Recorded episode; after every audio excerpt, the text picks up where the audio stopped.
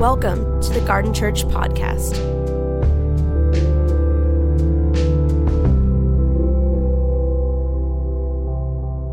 A couple weeks ago, I was preaching on the book of Job, and because uh, I think it's a vital book for people to understand right now.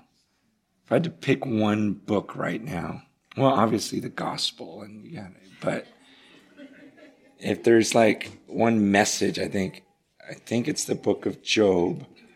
And the reason why I preached it was it's such a strange book and it's such an offensive book because it's strange because in the beginning you have this conversation between God and Satan, right? And Satan's up there talking to God and you're just like, what is that?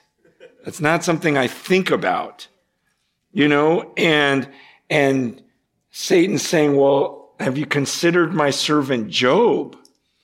And they have this whole discussion, like God and the devil. And, and the devil saying, well, he just loves you because you've blessed him so much. Take it all away and see what happens.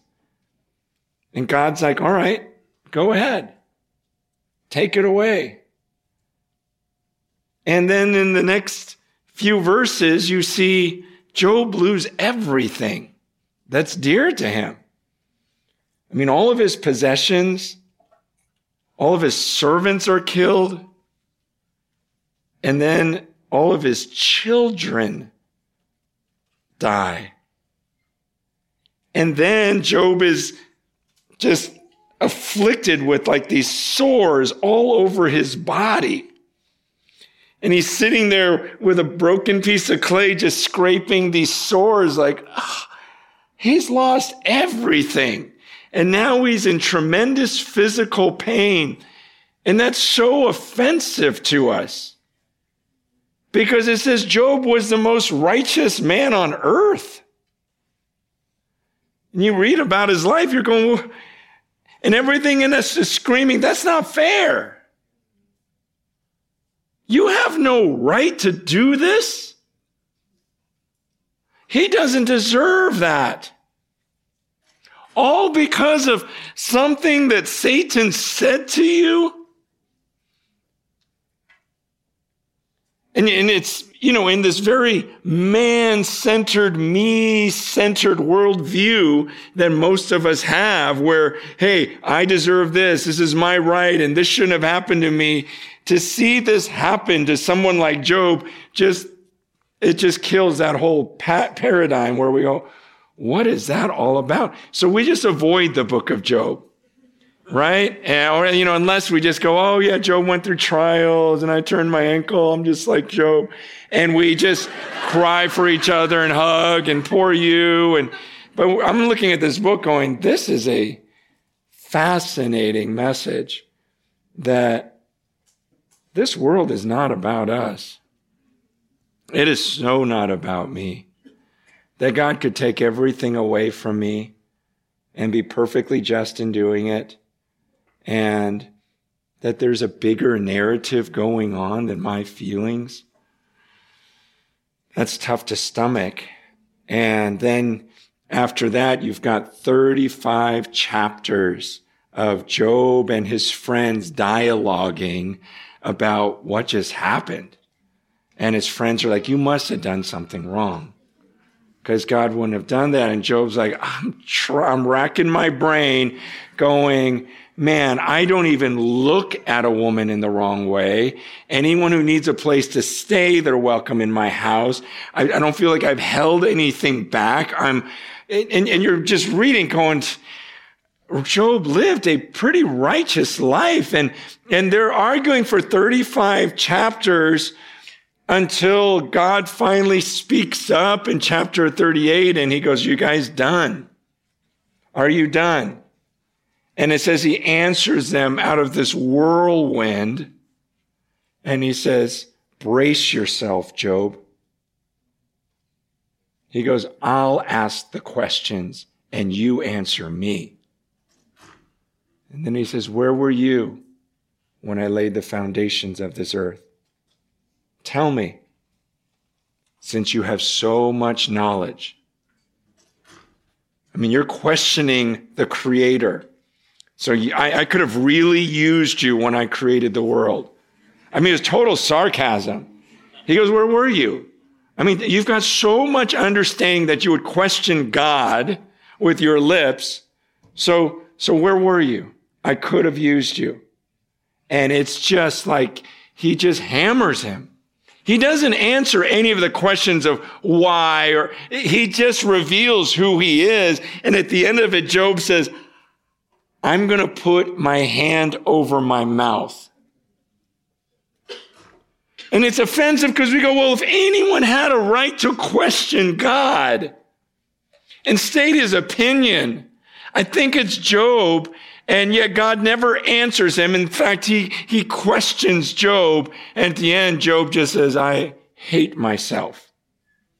And I'm going to put my hand over my mouth. He goes, I'd always heard of you, but now that my eyes have seen you, I repent in dust and ashes.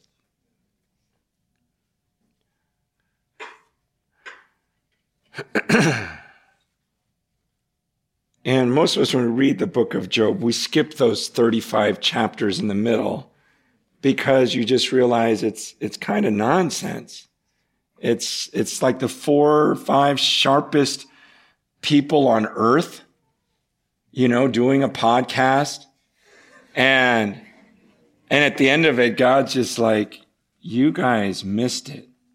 You don't understand. There's something bigger going on in heaven than your little life. And you dared question me. And Job probably did the wisest thing he ever did in his life, where he put his hand over his mouth and said, I spoke about things that were over my head. And so I'm just going to shut up now. And at that time, God blesses Job's life and restores everything. And I just think, oh, we need that more than ever. But then guys like me will come on a stage and try to cram everything they can into 30 minutes and talk and talk and talk. And God recently has been showing me when we speak of something sacred and we say it really quickly, we can actually belittle something that is sacred. Like if I walk up here and go, hey, this is so good. God is in this room. And then we love his presence. And, and so, man, why don't you guys just, it's like, whoa, whoa, whoa, what did you just say? You said, God. The presence of Almighty God is in this room? Do you know what you just said? Do you, do you understand like uh, the Old Testament and the, the Holy of Holies and the Ark of the Covenant that, that a human being could only walk in there once a year. The high priest could walk in there once a year and actually a human being be in the presence of God. Like that was an intense, intense moment that that priest may or may not live through but he had to do everything right for a human being to come into the presence of God. It was a sacred, like everyone's just looking, going, he's going in there. A man is about to go into the presence of, and they wouldn't even say God, they would just say Hashem, the name. You know who I'm talking about. I'm not going to say his name. I'm not going to have his name come out of my lips. A man's about to go in and be with the name. And it's like, and everyone would just watch as he's going in. Kind of like when Moses would go into that tent of meeting and they would see the glory cloud come down onto the tent and everyone would just stand outside of their tent and go, God and man are in the same place. Like it was sacred. And I was learning a little bit about the temple this week and, and how it really was designed so differently than some of our gatherings. Because I, I, you know, I mean, this has been my life for 20 something years where I just go from conference to conference and look at countdown clock after countdown clock and, you know, and just try to cram everything I can in there. And, you know, I try to, you know, rile everyone up. It's a big youth thing. And by the end, if we're all screaming, I did it. And you look at the temple and it was kind of the opposite. It was these outer courts where there was more noise. And, but the closer and closer you got to the Holy of Holies, it just seemed to slow down, quiet down. And now it goes, I'm about to step into the presence of God. I'm still alive. And it's this high priest as the curtain closes. And this mist would appear in that above the mercy seat in the ark. And man was there with God. And you're just like, it was like this growing into silence where you're suddenly like, I'm in the presence of God. This is insane. And then you study the early church, you realize like that moment was communion. When they go, I'm going to partake in the body and blood of Christ. You know, 1 Corinthians 10 says that that bread that you bless is it not a participation in the flesh of Christ? That cup that we drink, is it not a participation in the blood of Christ? And that participation, that word is koinonia, you know, fellowship. But if you really look at the word in, you know, in, in the Greek, it's actually the word intercourse. It's like wait, there's, there's like this intimacy that takes place where his blood and his flesh somehow, and I'm not going to try to over define it, just somehow mysteriously, there's some sort of fellowship between the flesh and blood of Christ and mine. So 1 Corinthians 10 says, it goes, is it not a koinonia with the flesh of Christ? And, and so that's why there's the warning of don't just take it. He goes, that's why some people got sick. That's why some people died is they ate of the bread and they drank of the cup in an unworthy manner. And they didn't recognize the body of Christ. But it was like this sacred, I'm about to fellowship with Christ. This is why people used to gather.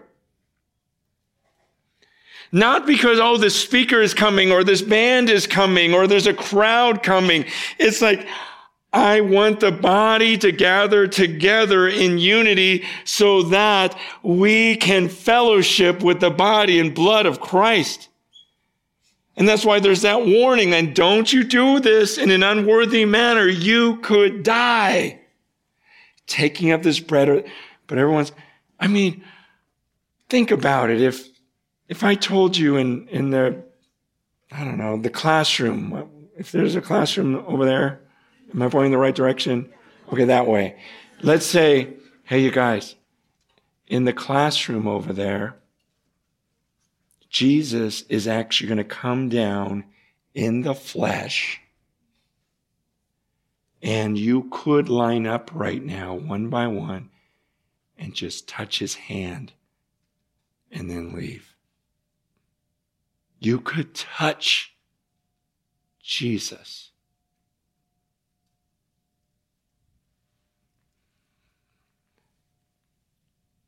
or you can stay in this room and hear me preach for an hour.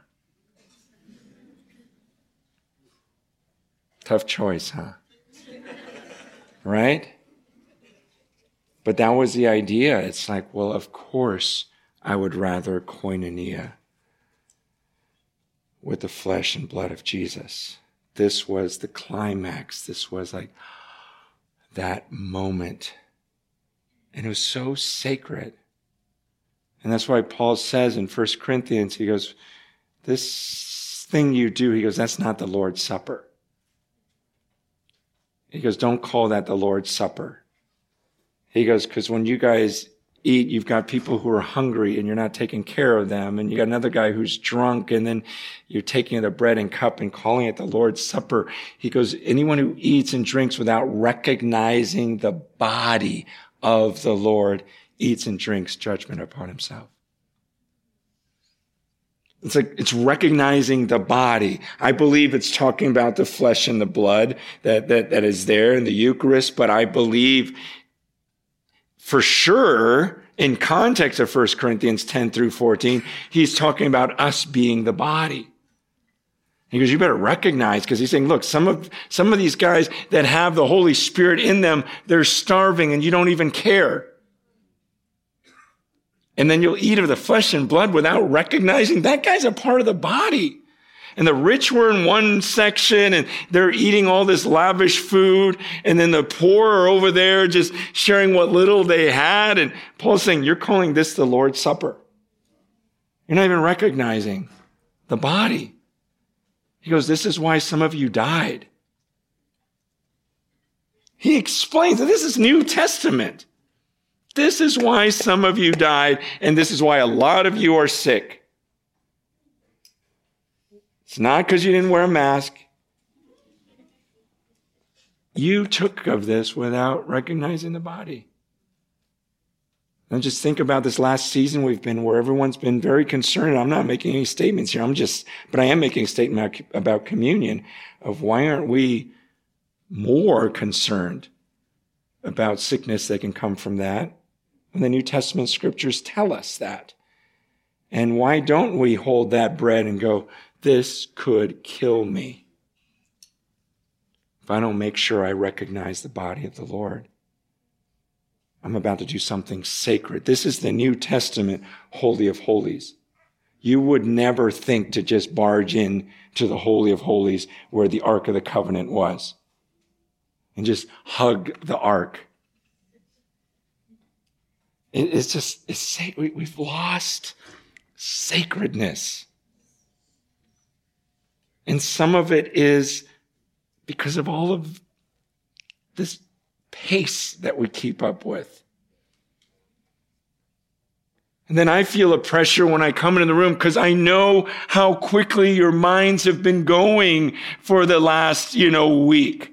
And I know how you're just like, even in right now thinking about, man, how many texts do I have to return right after service? And, and you're just going boom, boom, boom, boom. Let me do this. Let me do this. And then I'm going to come down and try to slow your mind down. And yet that's exactly what the temple was about. And that's why Ecclesiastes 5 says, guard your steps when you go to the house of God, don't be quick to utter anything with your lips. God's in heaven, you're on earth. Let your words be few. He says, don't offer the sacrifice of fools. With their many words, they don't know that what they're doing is evil going, whoa. It's interesting after I spoke on the book of Job and I talk about, you know, what happened in heaven, 35 chapters of blah, blah, blah, blah, blah. And then God speaks and it's just silence. I was interviewed afterwards and the guy that was interviewing me, he said, Hey, what were you doing in 1987? 1987. I said, I would have just finished City College. I moved down to Southern California and I began interning at a youth ministry and going to Bible college. So the summer of 87, I would have been moving, packing my stuff, moving to Southern California. And he goes, he goes, Is that when you started preaching? I was like, Yeah. It would have been the summer of 87. And I go, Why? He goes, Well, in your message, you talked about these 35 chapters of just talk, talk, talk, talk, talk. And he goes, 1987 would have been 35 years ago. I was like, Wow. And he goes, Isn't it interesting that you've been talking for 35 years and now God is calling you into a sacred silence of just trusting? Like, I don't feel a pressure like I've got to cram a bunch of words into this morning.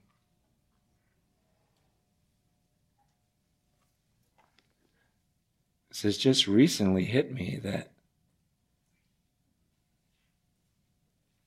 I was thinking, I was reminded this morning about one time I flew all the way to like Edmonton, Canada, and and to speak at a thing, and but every speaker always goes long, right?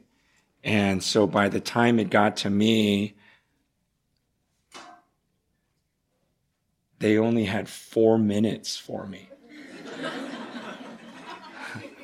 because the worship guy felt led by the Spirit. You know, the skit guy felt led for one more joke. And, you know, the announcement guy felt like he just really wanted everyone's attention. And it just went on and on and on. They're just come to me and they're like, we're sorry, we only have four minutes now. And then we have to get people to the other thing. I'm like, it's cool. Four minutes.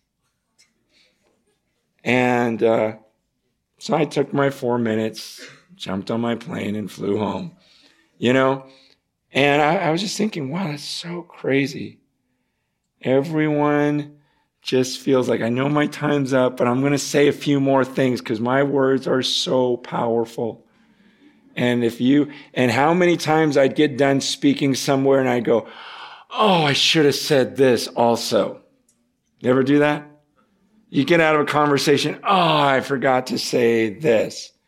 Because if I had said those four more sentences, it would have been life changing. and it's just showing me wow, what do I believe about myself, about my prayers? And after being at this conference just a couple of weeks ago, I thought, for 12 hours, we had like 30 speakers, different musicians. It was all good. But at the end, I thought, oh, shoot, Lord, did we sound more like the prophets of Baal who were just screaming, trying to make something happen? Or Elijah who just knew his God? And he just gets on his knees and he prays for 20 seconds. Remember that story?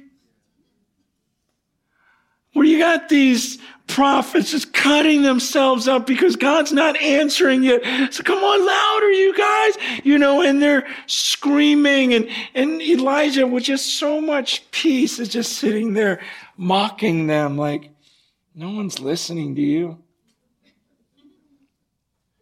Remember in that classic phrase, he's like, well, maybe your God is relieving himself. Just mocking, like, he might be in the bathroom. Louder, you guys. Cut yourselves more. This is great. Oh, he's really going to listen to you now. And then this man, after he is, you guys done? And they're trying to get God to respond, to light this this sacrifice on fire. And Elijah just so much peace and confidence go, Hey, why don't you guys drench it with water now? More water. Just douse it with water. Because it's my turn. And he just gets on his knees. I mean, I read through the prayer 20 seconds. And then fire falls from heaven and consumes the sacrifice, and everyone leaves going, The Lord, He is God. The Lord, He is God. Whoever you pray to, Elijah, that is God.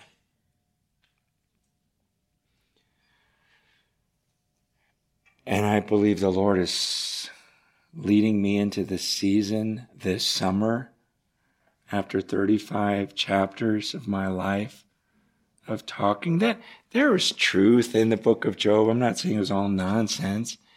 It's just a bunch of wise guys talking, but never seeing the bigger picture. And then God shuts them up.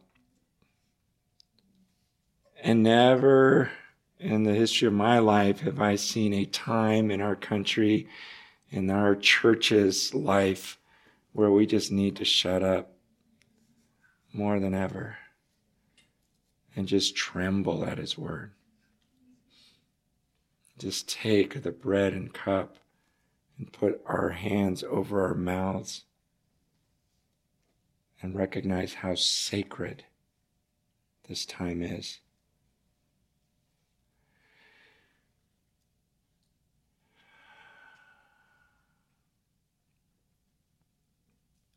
We need to learn how to slow down. Don't you see this as the enemy?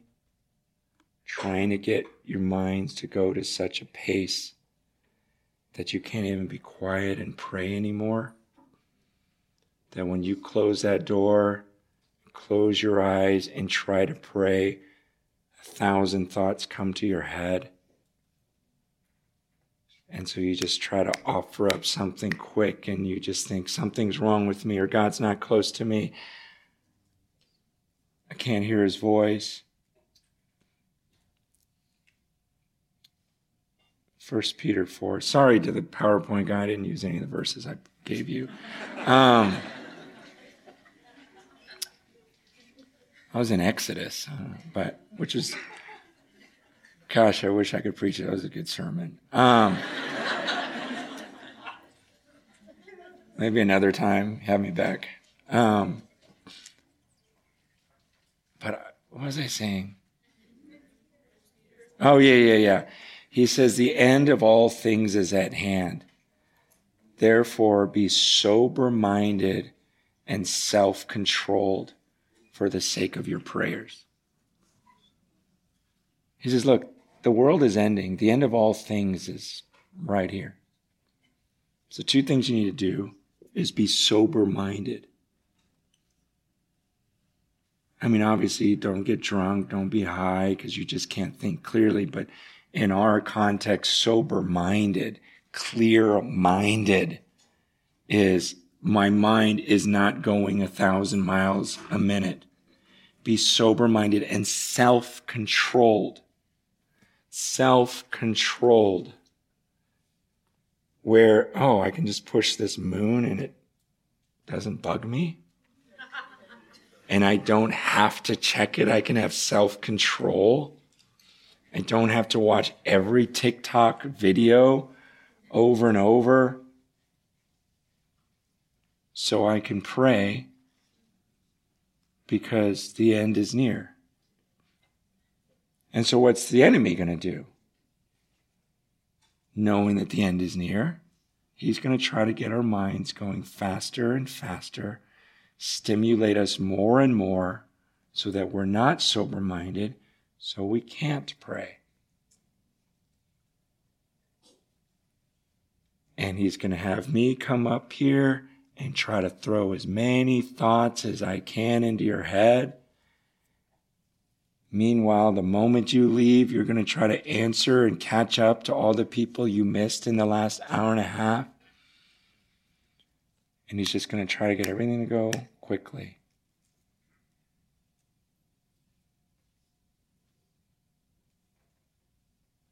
And I was thinking at my the last big gathering I did, I thought, oh, I just had a couple minutes of silence. And I talked to him. And I asked him just to give what each person needed. Rather than me trying to guess and say something that appeals to every single person in the room. If I really believed I could talk to him and he could mysteriously give you grace for whatever you needed.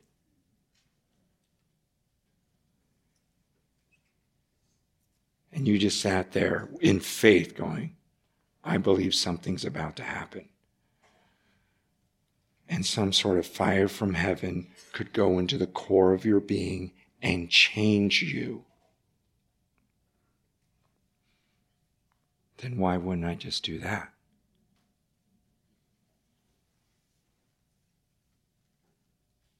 And we've lost sight of the sacred about entering into the presence of God.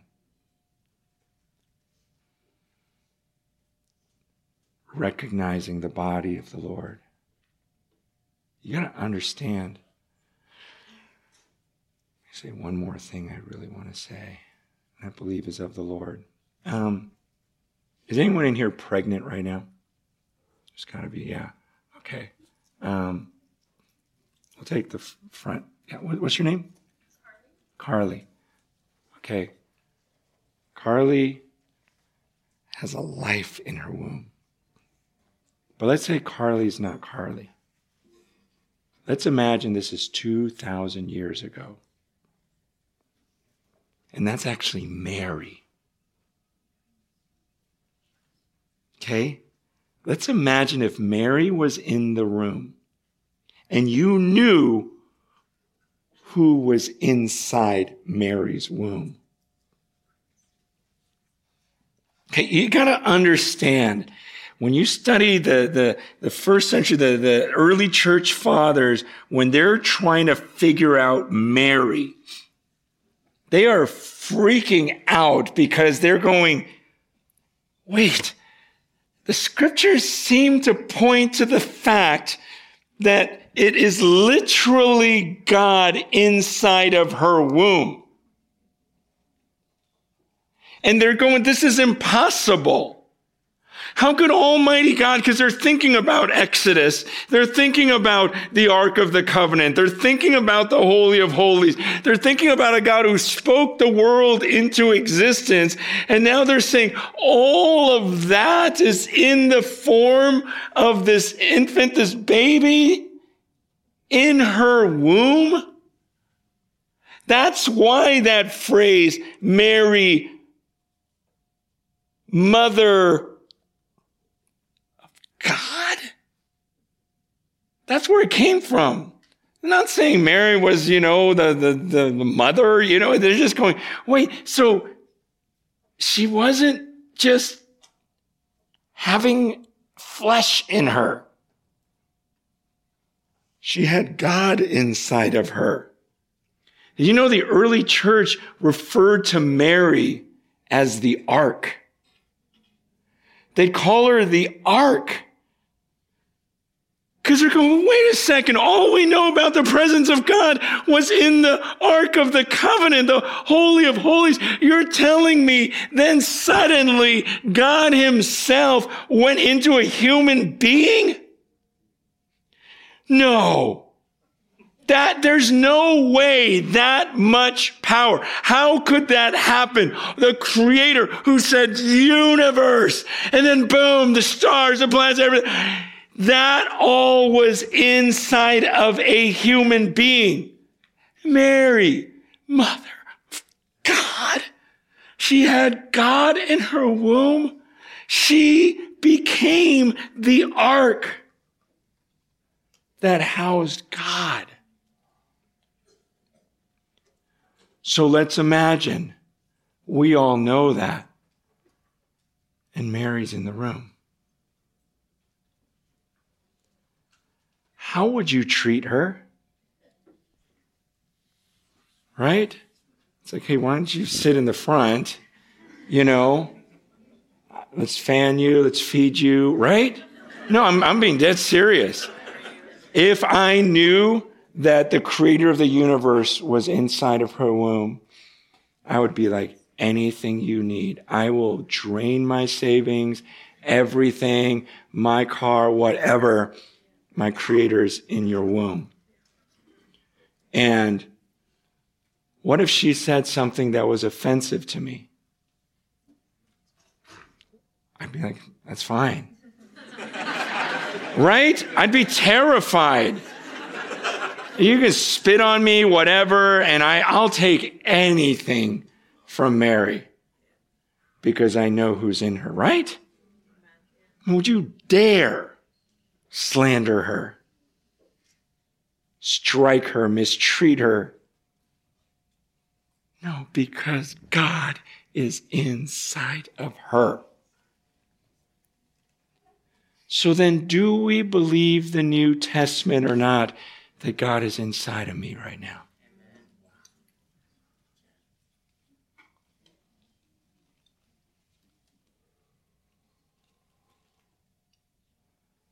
That God is inside of Darren right now.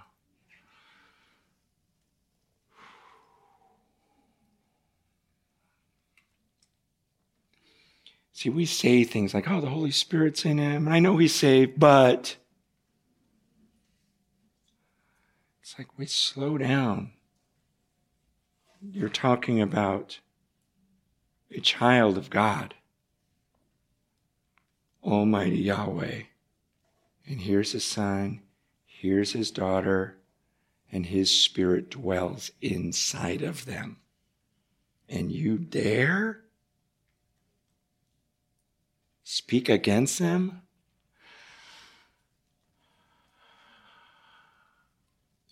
Well, but what if Mary wasn't vaccinated?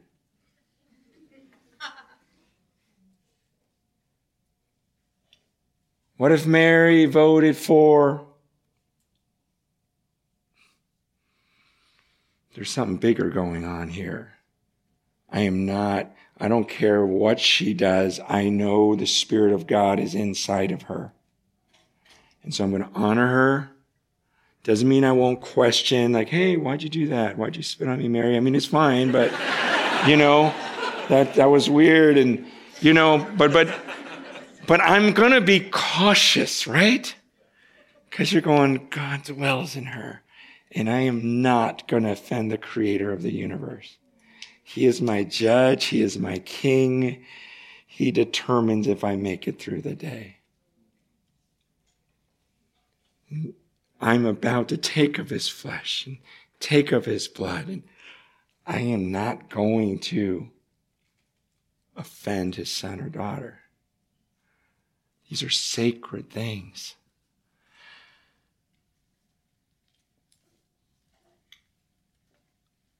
having said all of that, I'm super excited to be alive during this season of the world's history. Because I believe God is doing something in His church. Right now, He is humbling His church. I believe He is disciplining His church, exposing His church I mean, Jesus made a promise. He said, A kingdom divided its, against itself will not stand. And we have just accepted all the divisions for the last few centuries. And we've been in our little circles with our own branding and bashing other people with different brandings without recognizing the body of the Lord. And right now, Jesus' words are coming true. A kingdom divided against itself will not stand. We're not going to win as long as we're divided. He also made the promise, but if you can strive together with one mind, side by side, for the sake of the gospel, then the world will believe in their destruction and your salvation and that from God. But most of us are just thinking, no, I, let's try something else. I know what will win people. If we do a service like this, this will attract them, or this will attract them, this will attract them. When God already said, look, a kingdom divided isn't going to stand. I promise you that. But if you guys will come together, you can't fail. And I'm not talking about uniting at the expense of truth, uniting at the expense of holiness. I'm just saying we need to unite and figure this out and recognize the body. We need to treat one another like we would treat the Virgin Mary with this fear, a holy fear, a reverence, realizing what God wants. There's a bigger narrative going on. It's not about you and your feelings and being offended. It's about some sort of dialogue going on in heaven where Satan goes, Watch this. Here's your church. It'll divide again and again and again. Look at Garden Church. There's probably two or three here that have already decided this will be my last Sunday because of what that guy said. It's just, it just, it happens every week, everywhere. And then we, the church just starts falling apart and every day, just about every day, there's a new article, right, in the news about another church. I read one this morning. It's just every week. But what excites me is this humbling that's taking place. Very few people enjoy the labels they used to enjoy. I am an evangelical. Still like being called that? I am a Southern Baptist. How's that working for you? I am Roman Catholic. I'm proud of that. See, what I love about this is I'm willing to bet that 80%, at least of the people under 40, don't want to be labeled Presbyterian anymore or Methodist anymore or Roman Catholic anymore. And they wish the body was one. And there's such a desire for that right now. And they're starting to recognize the body of the Lord and see the Holy Spirit in people. I'm not talking about like a casual, like call myself this, but they're seeing, wait, there's some serious devoted people in the Orthodox Church who love the Lord Jesus and give their lives for him and respect him. I'm talking to priests and people of other denominations where I'm going, you can't look me in the eye and tell me that you believe this was God's desire, that there are 30 different tables and I'm not allowed to take the bread and cup with you. And you're not allowed to take it with that guy. That guy's not allowed. You can't tell me you read the scriptures and go, no, this is the way God always wanted it. 30 different tables. And they're like, no, you're right. I'm like, so what are we doing? We somehow have to fight for this. This is the victory when we begin to treat one another with a sacredness once we see the Holy Spirit really is in them and you really believe that Jesus is the Son of God and died on the cross and cleansed you of your sins, and the Spirit is in you, and I'm seeing the love, joy, peace, patience, kindness, and I'm realizing, wow, you really see Jesus as your Lord. And we may disagree on these, these 35 chapters of this. We can talk it all through. But at the end of the day, if you're going to get on your face before a holy God who died on the cross for your sins, and you fear him, you revere him and you see his spirit in me, man, I, I want to be together. I want to be one with you. I believe the Spirit's doing something like that in our generation, and we could see it. But before we think of these grand plans to bring the whole church together as one, God just wants us as individuals to repent of any of the lack of reverence we've had for other spirit filled believers and say, God, I'm so sorry. I bashed your daughter. Could you imagine coming before a holy father knowing you mistreated his daughter? Just to humble ourselves.